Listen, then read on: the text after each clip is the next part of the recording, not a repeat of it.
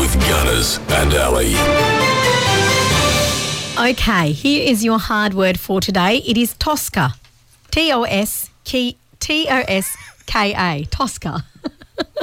C O S K A. Okay. Yep.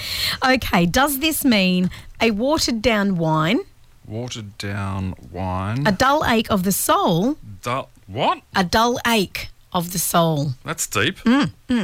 or one who stays up late? Tosca. What's that first one? I've got watermelon wine A here. watered down wine. a watermelon wine. That's what I wrote because I was writing Ah. it quickly. Tosca, a watered down wine, dull ache of the soul. What was the third one? It was, let me just pull it up here. It was uh, one who stays up late. Tosca, one who stays up. Dull ache of the. s- I'm going to go a watered down wine. You're going to go a watered down wine. Yep. Interesting. Why would you have chosen that?